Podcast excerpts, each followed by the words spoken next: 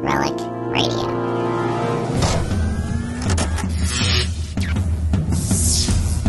This is Relic Radio Sci Fi, old time radio, science fiction stories from RelicRadio.com.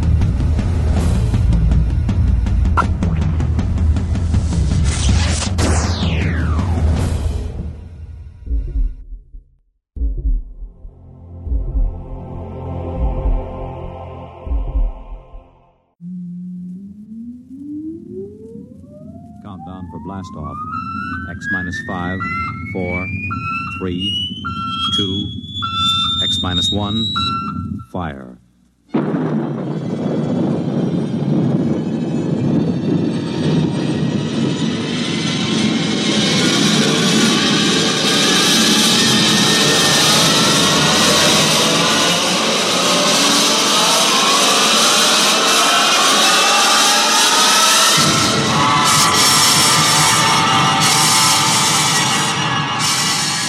From the far horizons of the unknown come transcribed tales of new dimensions in time and space.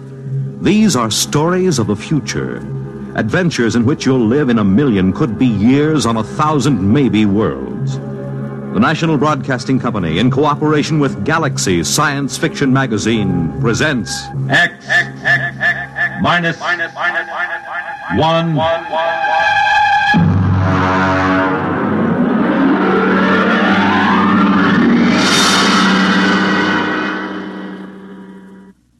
tonight's story Sam, This Is You by Murray Leinster.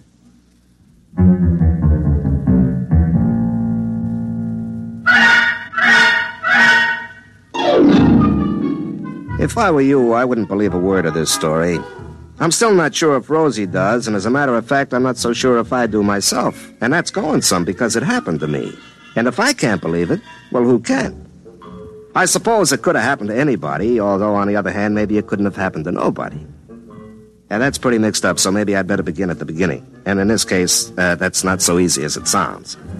For one thing, there's the question of where is the beginning? Well, anyways, I'm Sam Yoder. I'm a telephone lineman for the Batesville and Rappahannock Telephone Company. I got into that line of work because I was in a wire platoon during the war. I've been up more trees in the Ardennes forest in Belgium than anybody, except maybe a couple of squirrels, and they didn't have to string telephone wires. I guess it started because Rosie, uh, she was my girl, Rosie.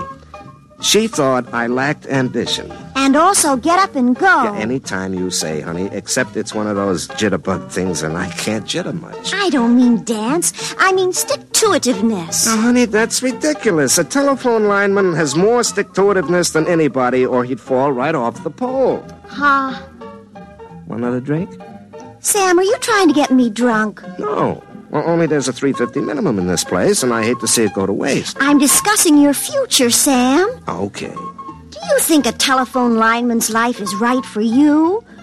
Well, has its ups and downs. Sam. I'm sorry. I warned you once more, and I'm going to ask you to take me home, even with a 350 minimum unexpired. Yeah, okay, honey. Now, what are you doing to improve yourself? Uh, nothing, I guess. Why don't you take one of those correspondence courses? You know, the ones with a picture of Arthur Godfrey, and he says, I was awful in high school arithmetic till I sent in the coupon. What does he need with high school arithmetic? It's the principle of the thing. Sam, I'd hate to think I was engaged to a man who didn't improve himself. Well, I- I'll figure something out, you don't want to spend all your life with your arms around a pole. It was all right with George Sand. Is he working at the company now? No, no, no. George Sand. She she was in She? the. Yeah, sure, honey. It was a pen name. You see, she was in love with Chopin. You get it? No. Well, he was a pole. You see? Arms around a pole. you get it now? Yes. Now I get it. Sam, take me home immediately.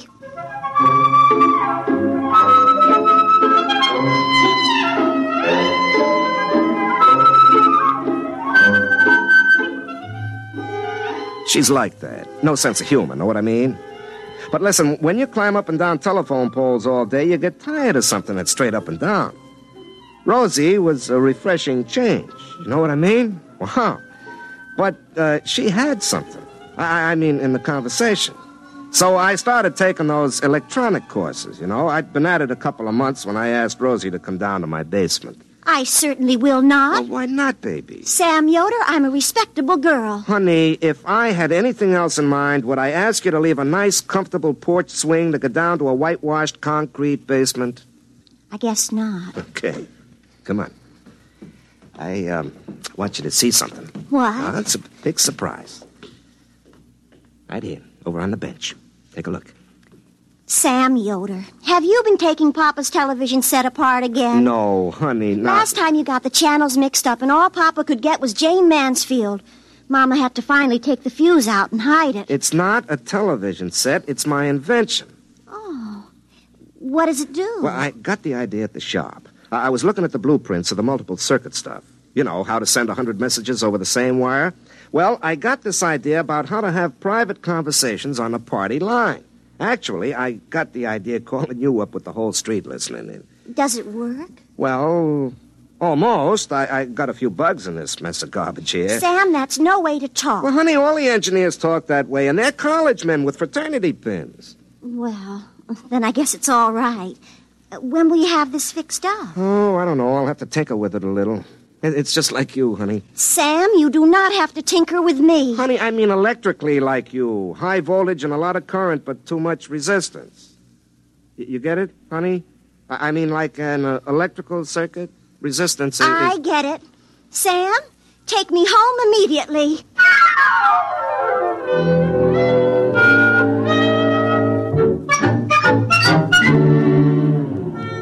I was thinking of my invention on next Friday, July 2nd, about 6 o'clock.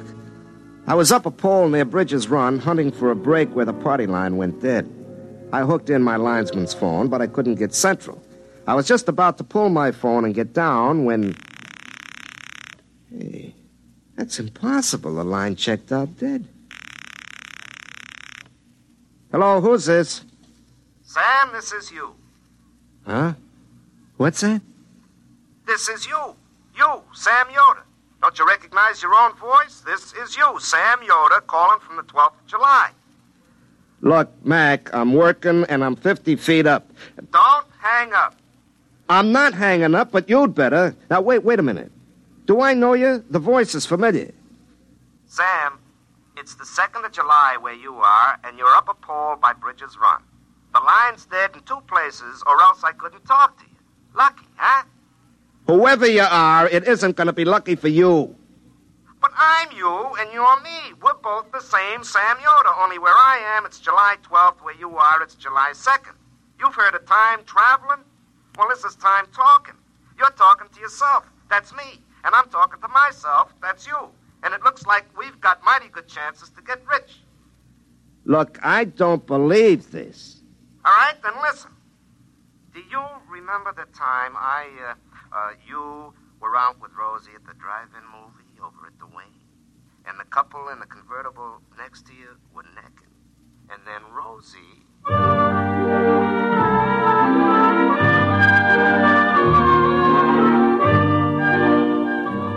Well, never mind what he said. It was something only me and Rosie would know about.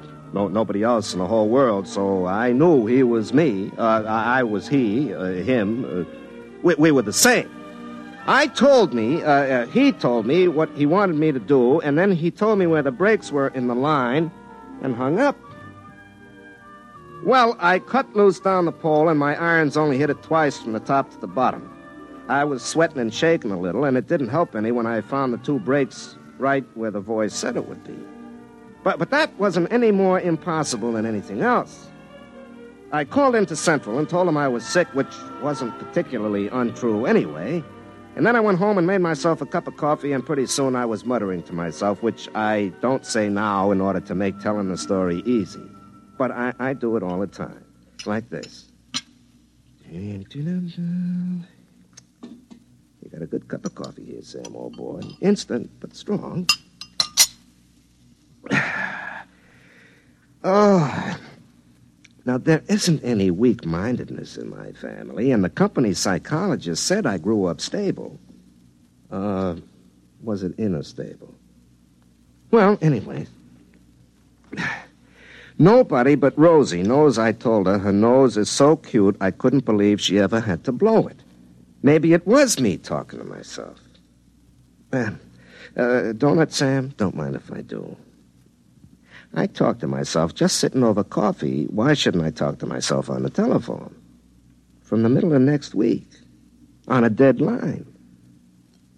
I wonder if that psychologist was right. More coffee, Sam? Just a little to hot it up. Uh, when, when, when? Now, look, if somebody drove over to Rappahannock past Dunsville and telephoned back that there was a brush fire at Dunsville, I wouldn't be surprised to get to Dunsville and find a brush fire there. So, if somebody phones back from next Tuesday that Mr. Broadus has broke his leg next Tuesday, why should I be surprised to get to next Tuesday and find out he'd done it? Hmm? More coffee, Sam? Uh, no thanks. I couldn't touch another drop.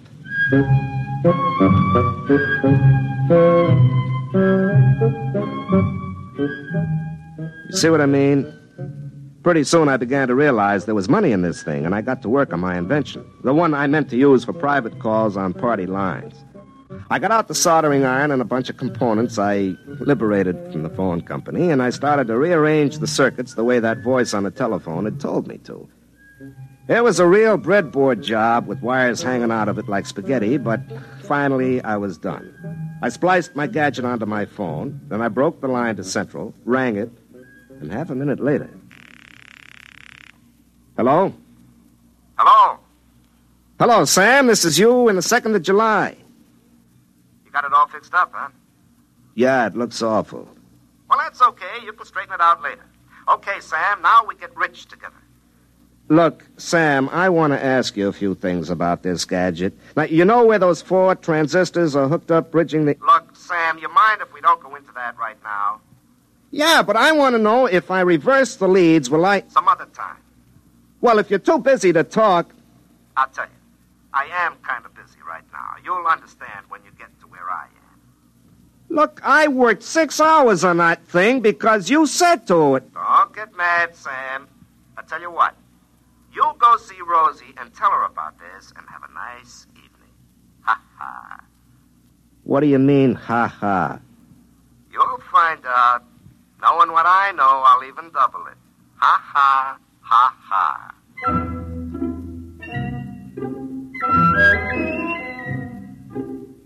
I went over to Rosie's house.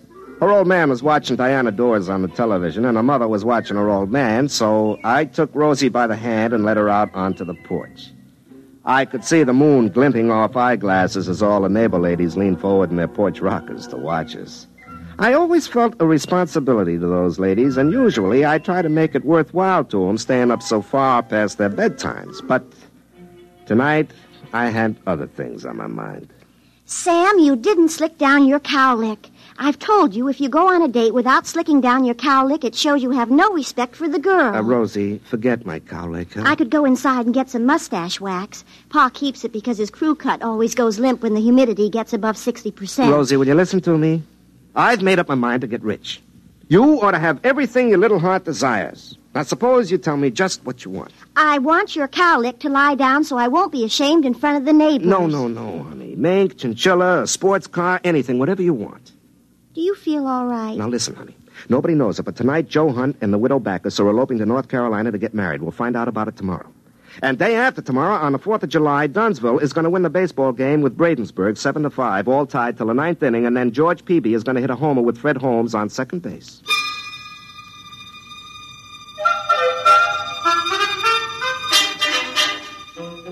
There was a brief silence, interrupted only by the sound of Pa's rocker going over as he tried to get a better angle on Diana Dors. I don't know how many times I've explained to him you can't improve on the view on a two dimensional TV screen by craning your neck.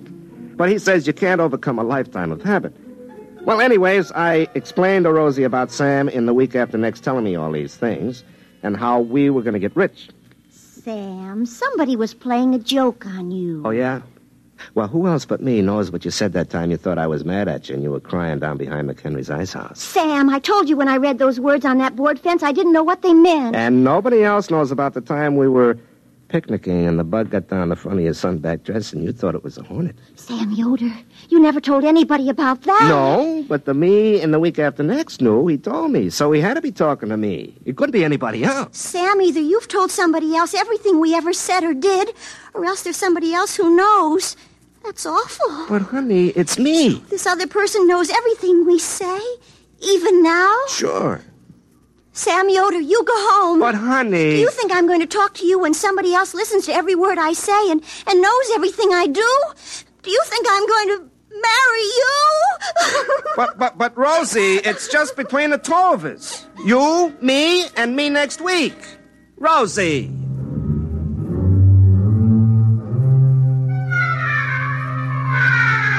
I stayed around till her father came out and asked me to go home so Rosie could finish crying and he could watch Hell's Angels on the Late Show in peace. On the way back to my house, I got madder and madder. Sam, in the week after next, could have warned me about this, the louse. Well, I plugged in my gadget and rang and rang, but I guess there was nobody home on July 12th because there wasn't any answer. And there wasn't any that night when I got home from work either. So I went around to see Rosie. The only reason I'm talking to you, Sam Yoder, is that Pa's inside sneering at Dorothy Kilgallen on What's My Line, and I don't think it's polite. You're still mad at me? I never was mad at you. I'm mad at whoever was talking to you on the phone and knows all our private secrets. And I'm mad at you if you told him. Well, honey, I didn't have to tell him he's me. All he has to do is just remember. I, I, I tried to call him again last night and this morning, but he doesn't answer. M- maybe he's gone off somewhere. Do you think it's polite to sneer at Dorothy Kilgallen? She knows so many important people by their first names, lots of them even for short. You think maybe it's all an illusion? You told me last night there'd be an elopement, and there was. Joe Hunt and the widow Backus, just like you said. Well, could have been a coincidence. I'm waiting to see if Dunsville beats Bradensburg seven to five tomorrow. Yeah, I bet eleven dollars on it. If that happens, I'll die. Why, honey? Because it'll mean that I can't marry you, ever. Because somebody else would be looking over your shoulder, and we would never be by ourselves all our lives, day or night.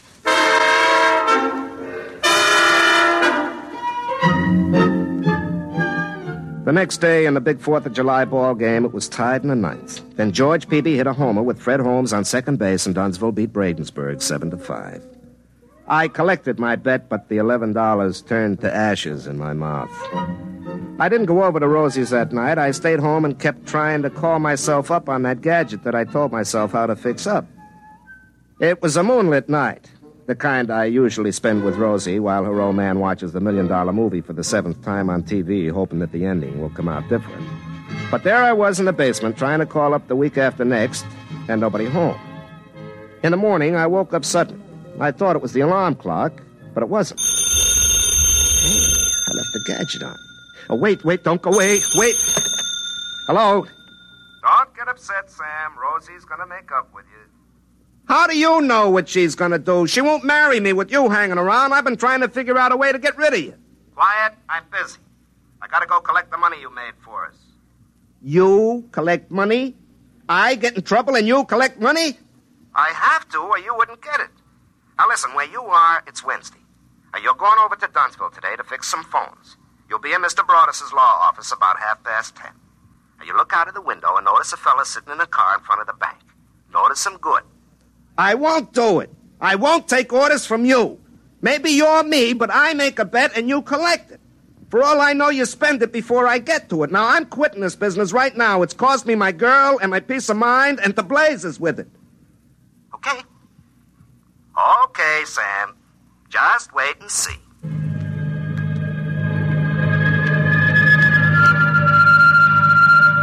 The trouble with a story like this when you tell it is there isn't any suspense, like one of those old movies where a gypsy fortune teller tells George Raft he's going to be head gangster and fall in love and finally get shot by his best friend, played by Ralph Bellamy. And then the rest of the picture just goes like a local commuter train following a schedule.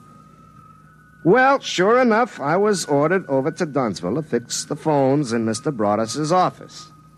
Well, at half past ten, I happened to look out of the window, and there, sitting in a car with the motor running, was a reddish haired man. Then suddenly, two other men come running out of the bank carrying bags. Mr. Harrison, the guard, is shooting at them. And they're shooting back. And the car takes off like a big bird and shoots out of town. And Fred Hale comes tearing after him in the squad car right down Olympia Street. Unfortunately, Mrs. Monroe was turning left into the supermarket parking lot. She happened to be coming from the far right lane.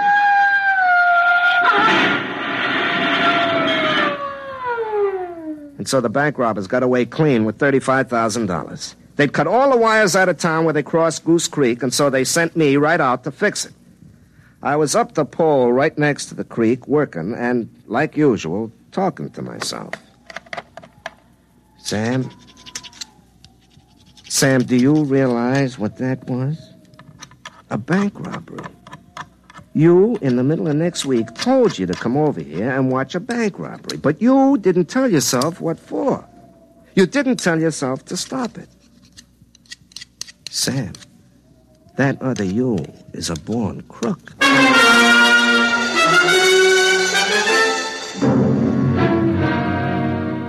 Then I realized it wasn't another me. It was me a week and a half later. If he was a born crook, so was I. Nothing could happen in a week and a half to change character like that. I couldn't even turn myself into the cops because nobody would believe it. I suddenly realized I was an accessory before and after the fact of that bank robbery. And then I realized there was only one thing to do. That night I drove over to Rosie's house. Her father had a jacket and tie on because he was expecting to visit Her Supreme Highness Princess Grace of Monaco and Slapsy Maxie Rosenblum with Ed Murrow face to face. I took Rosie out to the porch just as the princess invited Ed and Rosie's old man into a closet to see her shoes. Sam, what's the matter? You look awful. I am awful. Rosie, I come to tell you goodbye. I just found out I'm a criminal, so I better go and commit my crimes far away from hearth and friends who would be hurt, hurt, hurt. Sam, what's happened now? That bank robbery. I knew all about it before it happened. I called myself up and told myself, but I didn't let myself stop it. Don't you see? I'm an accessory both ways against the middle. I'm a criminal. So, Rosie, goodbye. Sam, you sit right down. Oh, it's in the blood, I guess, or the genes. What do you think in my case it was environment rather than heredity? Now, Sam, you haven't done anything yet. It's that other you. But I'm going to have done something. I'm doomed to be a criminal. Well, I'm going to reform you. What? I'm going to reform you before you start. I'm going to stay with you from now on, every place you go. But, Rosie, I climb poles. I'll wear my tapered slacks. You won't do anything criminal with me along. And if that other you starts talking to you on the telephone, I'm going to climb the pole and tell him where he gets off.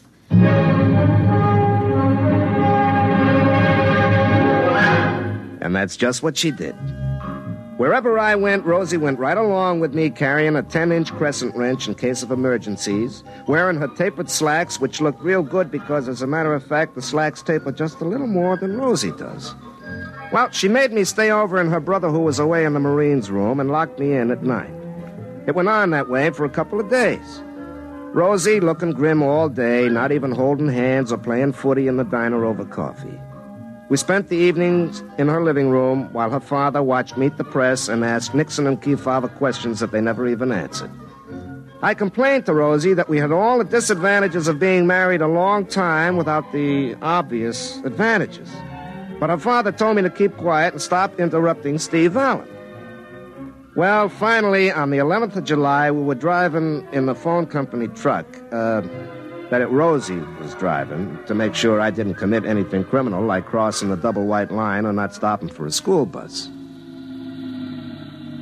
Do you realize tomorrow is the 12th? Yeah, That's the day the other you called you up from, isn't it? yeah, that's right. Well, I've kept you honest. If you turn into a hoodlum between now and tomorrow. Rosie, look I- out, that car! Now, look what you did. Is the other man hurt? He's getting out of the car. Hey, Rosie, that hair. Rosie, that's the man who. Get down, he's shooting at us. Why? Why, he's the man I saw outside the bank. He's one of the bank robbers.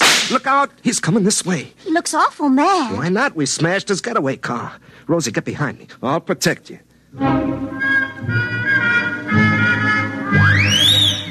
The fella came up to us holding his gun and looking pretty upset, and he was just about to say something when Rosie reached over my shoulder and hit him on the head with her crescent wrench. I took a length of wire in my pliers, and I had his hand spliced behind his back before he came to. We threw him in the back of the truck and took him into the sheriff at Dunsville. He confessed right away and told where his buddies were hiding out. Rosie locked me up in her brother's room again that night, and then it all came clear to me. In the morning, Rosie came out on the truck with me again, and she was still trying to reform me. I let her come along, but inside I was grinning. What are you sneering about, Sam? I'm not sneering, I'm grinning. Rosie, do you realize there's a $5,000 reward for those robbers? And we get it? Well, I'm still worried about that other you. Oh. Well, we'll take care of that right now. Sam, what are you doing? Now, just a minute, honey. I gotta climb that pole.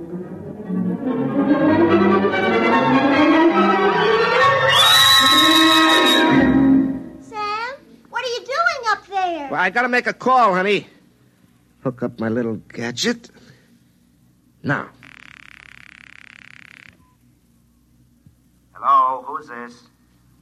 Sam, this is you. Huh? What's that? This is you. You, Sam Yoder. Don't you recognize your own voice? This is you, Sam Yoder, calling from the 12th of July. Look, Mac, I'm working and I'm 50 feet up. Don't hang up.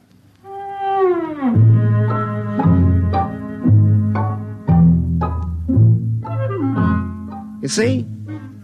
It was me all the time. Here it was in the 12th of July, and I was talking to myself back in the 2nd of July, and it was the same conversation word for word. Oh, Sam, then it was you all the time. Uh huh. Back in the 2nd of July, he's cussing me out just the way I did. And he'll fix this gadget up the way I just told him. Then we still have our secrets. Oh, sure, honey. I'll remember when I call me up tonight 10 days ago, I'm going to be very busy. And I won't want to waste time talking to myself a week and a half ago. Now, Rosie, uh, what do you suppose I'll be doing tonight that would make me not want to waste time talking to myself 10 days ago? Hmm, Rosie? Oh, Sam, we'll have all tonight to ourselves. There's a big spectacular in compatible color with Esther Williams, and Pa will spend the whole night twisting the dials trying to get the color right. He'll be furious.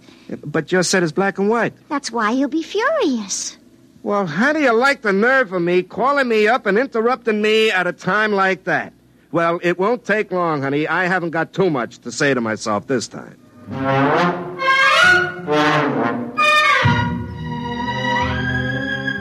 Well, that's the way it went. Rosie and I got married. Like I say, I wouldn't believe this story if I was you. Of course, what with horse races and things like that, we're doing pretty well, but that could just be good luck. But folks around this part of the country don't want to bet with me. I am the only one in the country who won a bet that Don Larsen would pitch a perfect no hit, no run game in the World Series. You see, uh, I had a little advance information. You have just heard X Minus One presented by the National Broadcasting Company in cooperation with Galaxy Science Fiction Magazine, which this month features Of All Possible Worlds by William Tenn, a story which demonstrates that changing the world is simple. The trick is to do it before you have a chance to undo it. Galaxy Magazine on your newsstand today. Tonight, by transcription, X Minus One has brought you Sam, This Is You, a story from the pages of Galaxy written by Murray Leinster and adapted for radio by Ernest Kinoy. Featured in the cast were Larry Haines as Sam and Pat Hosley as Rosie. Your announcer, Fred Collins. X Minus One was directed by Daniel Sutter and is an NBC Radio Network production.